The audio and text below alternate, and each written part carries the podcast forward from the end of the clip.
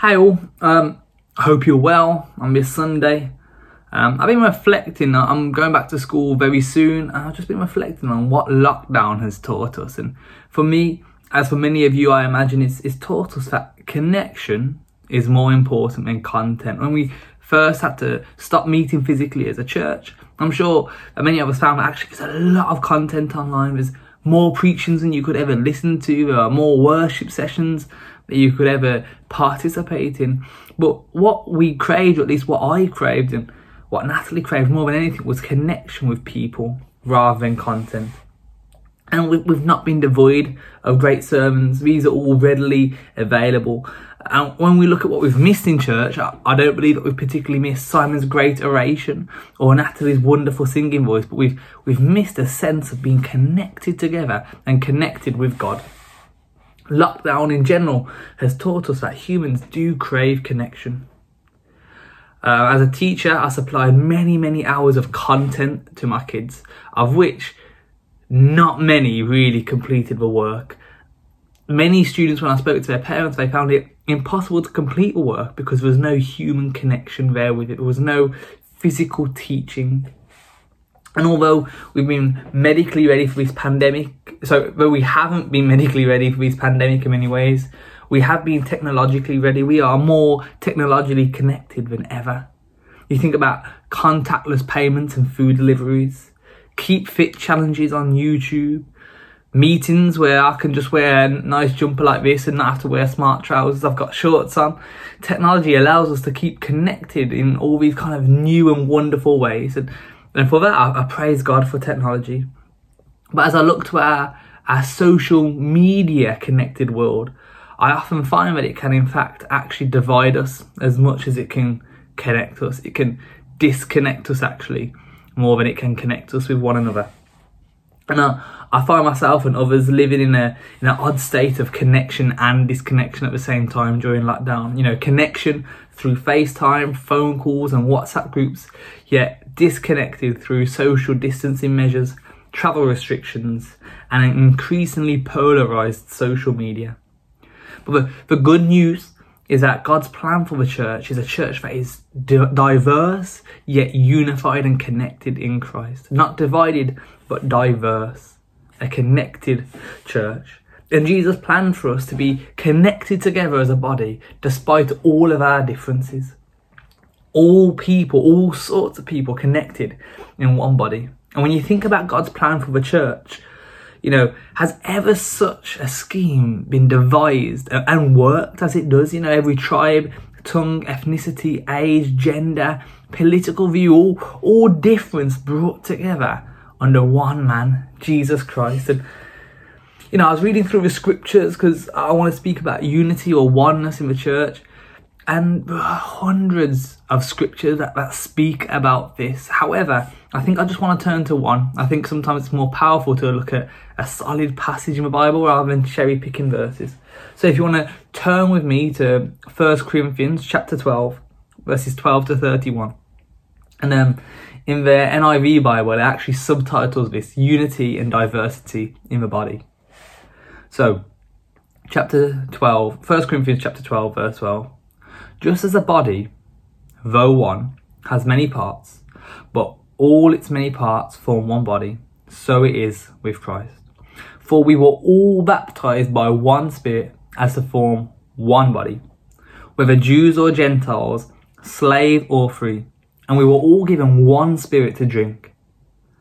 Even so, this is almost the pivot of this passage, so that's oneness. Even so, the body is not made up of one part, but of many. Now, if a foot should say, Because I am not a hand, I do not belong to the body, it would not for that reason stop being part of the body. And if the ear should say, Because I am not an eye, I do not belong to the body, it would not for that reason stop being part of the body. If a whole body were an eye, where would the sense of hearing be? If a whole body were an ear, where would the sense of smell be?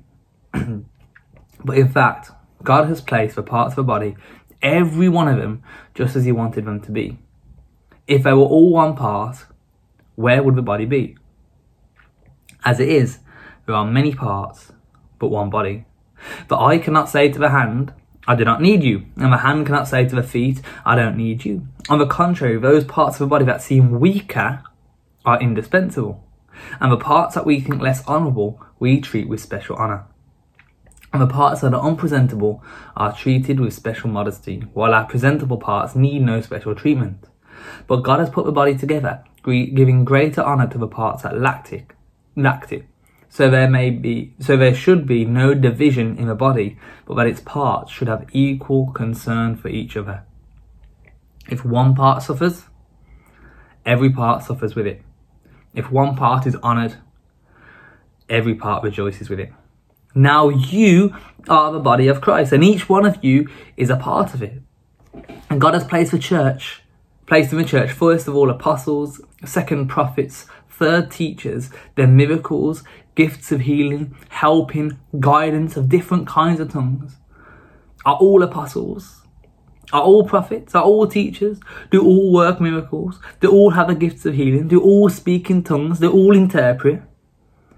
What's implied there is no. Now eagerly desire the greater gifts. Note in this passage, Paul is talking to the church. He's not talking to a church. He's not talking to Hope Church. He's not talking to Smethwick Old Church. He's not talking to AOG. He's not talking to the Catholic Church. He's talking to the church. This is true of all of us. And though that, though the, the whole passage may be true of an individual body of church, you know, you might have a big church where people are well rounded and there's different gifts within the church. This is not a message to the individual body, but it's a message to the whole universal body of Christ that, you know, is through time and crosses every language and nationality barrier. The words one and many are often repeated in this, you know, one church, many parts, one body, many parts. And that is held in perfect balance in the church, our oneness and our manyness. And I think often in the world we can we can struggle with how to I mean if you look at political parties and so on, there's almost a tendency within the world to just kind of want to create exact replicas within a unit, and the church is not that. We are all becoming like Christ, but we are diverse in our experiences, in our abilities, and also in our positions. And this is Jesus' plan for the church. This is what He's created us to be as a whole church. And the question comes is do you think this is what where we are? Do you think this is what people see of us? It's not just a hypothetical question, but it's a question with real consequences. Because in John 17, Jesus is, you know, he is looking towards his death. He's telling his disciples kind of his final instructions, and he, he prays in John 17, verse 20. He says, My prayer is not for them, being the disciples alone. I pray for those who will believe in me through their message. That all of them, this is the church, that all of them may be one, Father, just as you are in me and I am in you. May they also be in us, that the world may believe that you have sent me. I have given them the glory that you have gave me, that they may be one as we are one. I in them and you in me, so that they may be brought into complete unity. Then the world will know that you sent me and have loved them even as you have loved me. Jesus is saying that our, our oneness directly reflects the relationship between the Father and the Son. And he says, so that the world may believe. This is not just a kind of, oh, it would be good to be one. Jesus is telling us that the world knowing the Father and the Son and their oneness and Him in us and us in Him, that is dependent on the church being one together. Oneness in, in our diversity is not is not an option for the church, but it is an essential ingredient. It's like trying to make a cake without flour or, having a, a, functioning body without blood. It just doesn't work without it. And so, for the church to really fulfill its function, we must be unified in Christ. And university and diversity, as I said, it's hard. You know, people, and I see this as a school teacher, people most naturally congregate with those who are most similar to them. I do not think it's something that we can achieve in our human strength. We can't just be like, okay, let's get over our differences, let's just be one, because that won't do it, but it needs the Holy Spirit. And actually, what's something that's important to, to recognize is that even the early church with all its miracles, with the day of Pentecost just behind it, with all the imprisonments and beatings and almost the encouragements in that, they even had issues with oneness. If you want to turn with me to Acts 6, Acts chapter 6, verses 1 to 7, this is a story in the early church, just to illustrate that, you know, oneness and diversity in the body can be a problem, but also the church can step up to this in the Holy Spirit. Um, verse 1 it says, In those days, when the number of disciples were increasing, the Hellenistic Jews, so those were Jewish people who couldn't speak um, Hebrew or Aramaic, but they could only speak Greek, so they were kind of seen as second class. They weren't proper Jews. So the Hellenistic Jews among them complained against the Hebraic Jews, so those, those were like, they could consider themselves the proper Jews, because their widows had been overlooked or passed by in the daily distribution of food. So I'll stop a second. We know that the two things here. The early church had a food program, which is great. That you know all the widows should be fed. Um, but also we can see that the church had an issue with ethnic divisions. Chapter um, verse two. So the twelve gathered all the disciples together and said, "It would not be right for us to neglect the ministry of the word of God in order to wait on tables." So the disciples are saying, we can't, like, we're, we're preaching. It's not right for us to stop what we're doing so that we can watch to make sure that you're doing what's right. Brothers and sisters, choose seven men from among you who are known to be full of the Spirit and wisdom. Uh, this was a job of, you know, serving food, yet the church wanted someone or people who are full of Spirit and wisdom. We will turn this responsibility over to them and we will give our attention to prayer and the ministry of a word. This proposal pleased the whole group. They chose Stephen, a man full of faith and of the Holy Spirit. Also Philip, Prochorus, Nicanor, Timon, Par- Parmenas, Parmenas, and Nicholas from Antioch, a convert to Judaism. They presented these men to the apostles who prayed and laid their hands on them. So the word of God spread. The number of disciples in Jerusalem increased rapidly, and a large number of priests became obedient to the faith. Incredible.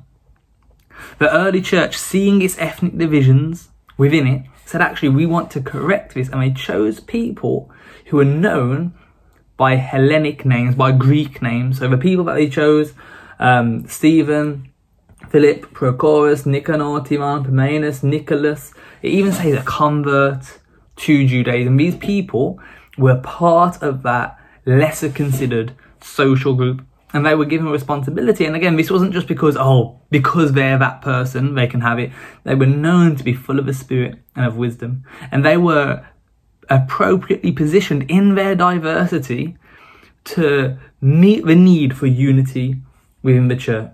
And I love verse 7, it says, So the word of God spread, and the number of disciples in Jerusalem increased rapidly, and a large number of priests became obedient to the faith. Why?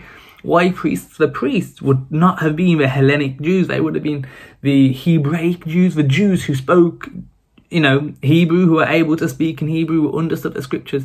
What's interesting is that the priests, seeing this ethnic unity of the church, seeing that they were able to overcome the, the barriers of division, said, wow, I, I want something of that, or at least they saw something of Jesus' oneness with the Father, and so they became obedient to the faith. Ethnic divisions, language divisions, it's, it's easy for us to think as a church that we're beyond that, you know. However, this teaches us that it is not beyond us. It is not beyond us to be divided, and I'm not just speaking about ethnic divisions, but divisions of class, divisions of, of culture, the church can be divided. However, we believe also that the Holy Spirit can give us the tools, the wisdom, and the proposed plan to overcome those barriers. The church is a place of difference and it has to be. We're not all going to vote for the same political party and we're not going to have all the same allegiances. Yet we are called to be one in Christ and unified in love. And this perfect unity is not just born in us the second that we're saved, just the same as, you know, loads of patience or resilience or the fruit of the spirit. It's not just born instantly the moment we're saved, but it's something that's that's gifted to us and we work with the Holy Spirit to increase. In 1 Corinthians chapter 1 verse 10, Paul writes, I appeal to you brothers and sisters in the name of our Lord Jesus Christ that all of you agree with one another with what you say and that there be no divisions among you, but that you may be perfectly united in mind and thought. And so that's that's my sermon, that's my prayer for us. How can we as a church be perfectly united in mind and thought? How can we ensure that there are no divisions among us? He also says in, you know, so the second letter to this church, well, it's believed to be the third letter, but he writes later to the same church. In closing, 2 Corinthians 15, verse 11, he says, Finally, brothers and sisters, rejoice. Strive for full restoration. Encourage one another. Be of one mind. Live in peace. And the God of love and peace will be with you. I mentioned social media earlier because I think, at least in my experience, it can help create divisions within the church. And social media essentially it's like an echo chamber. If you were to, to stand maybe under a canal bridge and you shout hello, you just hear the same thing coming back hello, hello, hello. And social media, and often even the newspapers that we read, can act as echo chambers that just speak back to us exactly the things that we're already saying. And they can make us think that we're we're true. Let's say on a refugee crisis, if you want to call it a crisis, or um, perhaps on a political party, or on Boris Johnson campaign, whatever it is, our social media, like they're, they're I don't want to, it's not a conspiracy, but the people who create it are, are, clever and they, they want you to stay there as long as possible to see the adverts so they create revenue. And what happens is it creates an echo chamber whereby we're always hearing the same thing, the same thing as our opinion, whether it's true or false. It's kind of solidified and concreted in those spaces. And, you know, it's true. When I look at my social media and I look at Natalie's, the content there is is curated to, to keep us there as long as possible. And I, I said earlier, this is about connection over content. When I look at my social media pages, it tells me about all the new sneaker or trainer releases. When I look at Natalie's, it tells me about how to, you know, create a nicer home or uh, how to arrange flowers and stuff like that. And I think that Facebook at least has become a place, no longer where we kind of update people on what we're up to, but it's a place where people can have their prejudices and their, their divisions almost refined and sharpened. And, you know, it's gone from a place where people just connect with old friends to a place where individuals are actually being paid by foreign agencies to create divisive and deliberately misinformative content so that people can live in disagreement. And my prayer for us is that in this kind of new age of lockdown and of a lot of us spending more time on our phones, that we'd be able to see beyond those things and pray and work together for unity in the church. And so my, my simple advice and what I feel on my heart right now is to be able to see beyond the profile of a person that we disagree with. They may even be a Christian and they might be posting something that we think is wrong or divisive or incorrect and actually uh, we need to, to pray to see beyond that and see a person and, and see someone who actually Jesus says that if they're in the faith of God that we need to be unified in them with them in order for the church to fulfill its mission. It's not just a it's not a nice sentiment but it's imperative that we look beyond those initial divisions and barriers in order to be one in Christ so that the world may know that the Father has sent Jesus I'm not saying, oh, love the person despite their views or just try and see past them, live with it. But I'm saying that the New Testament love demands that we see them first and foremost as someone who is adored and cherished by Christ and who is instrumental in our walk and an essential part of a church's mission. And don't think that this is a sermon just berating social media. Like I, have grown up with it, I use it, but I just and my prayer, my plea is that we let nothing prevent the church from living in Christ's prayer with unity. I'll read it again. My prayer, so this is John 17, verse 20. My prayer is not for them alone. I pray for those who will believe in me through their message, that they may all be one, Father, just as you are in me and I am in you. May they also be in us, so that the world may believe that you have sent me. I have given them the glory that you have gave me that they may be one as we are one, I in them and you in me, so that they may be brought to complete unity. All the translations say perfect unity. That the world will know that you have sent me, and I love them, even as you have loved me. I love that phrase so that the world may know. I'm on quite a few um, like sneaker forums uh, or trainer forums, and I see often how people comment and talk to one another, and it can be so rude. And I actually, I'm like, I don't want part of this. If this is the culture of something that I'm invested in, I don't want part of it. And actually, when we are divided, when we are arguing, we when we are broken as a church, when we're not in complete unity, the world sees it. it, it it's there and it's recorded. And what encourages me in in these times is Jesus' plan. when you think of Jesus' discipleship group, you know, he chose 12 people who were radically different and made them or brought them to oneness. I'll just go through them. So Simon Peter and Andrew were both fishermen. They were both, um, I guess, probably poorer um, people who lived in the north of Galilee or the north of kind of Israel in Galilee. And Bartholomew, who um, is believed to be part of a royal family. You know, his father was supposed to be a king in Geshur. You got John and, and James, who again were, were brothers. John's or John's gospel and his letters are, are, believed to have been written in kind of a simpler Greek. So you've got people who then are, are poorer, who um, aren't so well educated, contrasted with Bartholomew, the son of a king, apparently. Um, you've got James, another James, son of Alphaeus. Um, he lived in Galilee. Not much is known about him. You've got Jude, who again, not much is known about him. You've got Judas Iscariot. Now that's, that's a mind boggler how Jesus included him in his disciples, knowing that he would betray him. Matthew, who was a tax collector, essentially working for the, the oppressors. Philip, again, who um, not too much is known about him. You've got Simon the Zealot, who, again, in direct contrast with Matthew, he was actually a, like a freedom fighter for the Jewish people against the the uh, Romans. And then you got Thomas, who was known to be a, a, a doubter. You've got these 12 people with radically different lives, and they wouldn't be the 12 people you'd first try to form a group with. They're radically different and they've got wildly different ideas about them, yet the Holy Spirit binding them together in one made it possible. And they were, they are the first church. You know, people are, are watching and, and my prayer is that we might be unified in Christ despite our difference. I'm, I'm not trying to say that we should all think therefore the same things. We need to look beyond those differences and see our oneness as Christ is imperative. The more I see salty and argument people in in different spheres of the world, the less I want to be part of, of that system, the less I want to be part of that culture.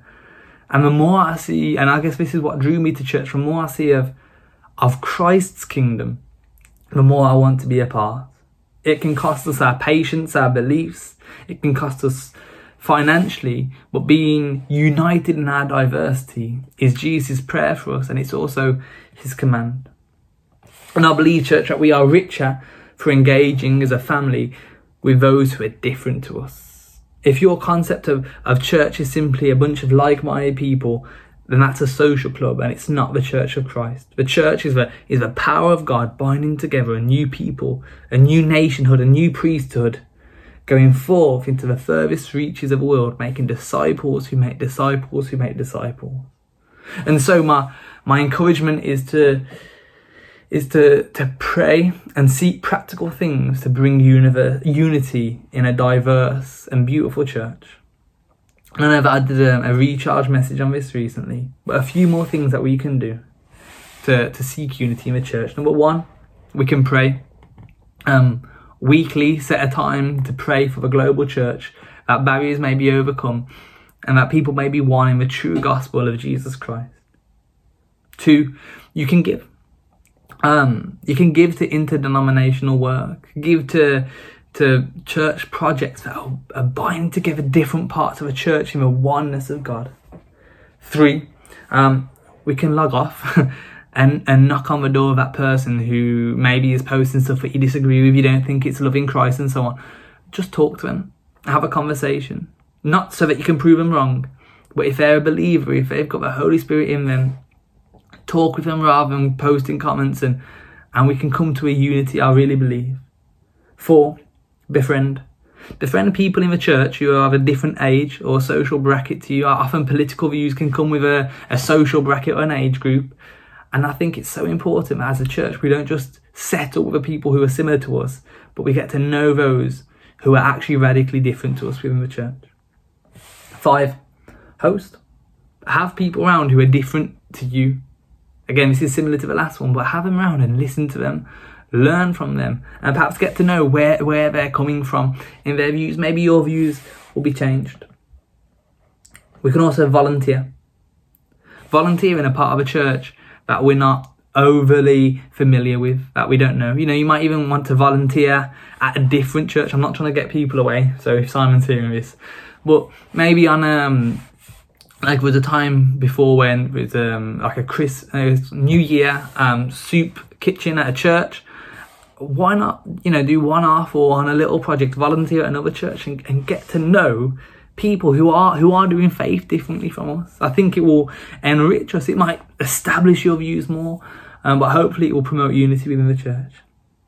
And finally, engage. Engage with those who are different to you. I think we need to come to people not with a corrective spirit, but a listening spirit. And I think if the Holy Spirit leads us, maybe we'll change, maybe they'll change, but what does need to be achieved, I believe, more than agreements or disagreements on, on little details that are not too important, is that we would be one and unified in Christ, that we might be together, wholly diverse in our different ways, but unified. And, and the purpose is so that the world may know. The world may know that you have sent me. Amen.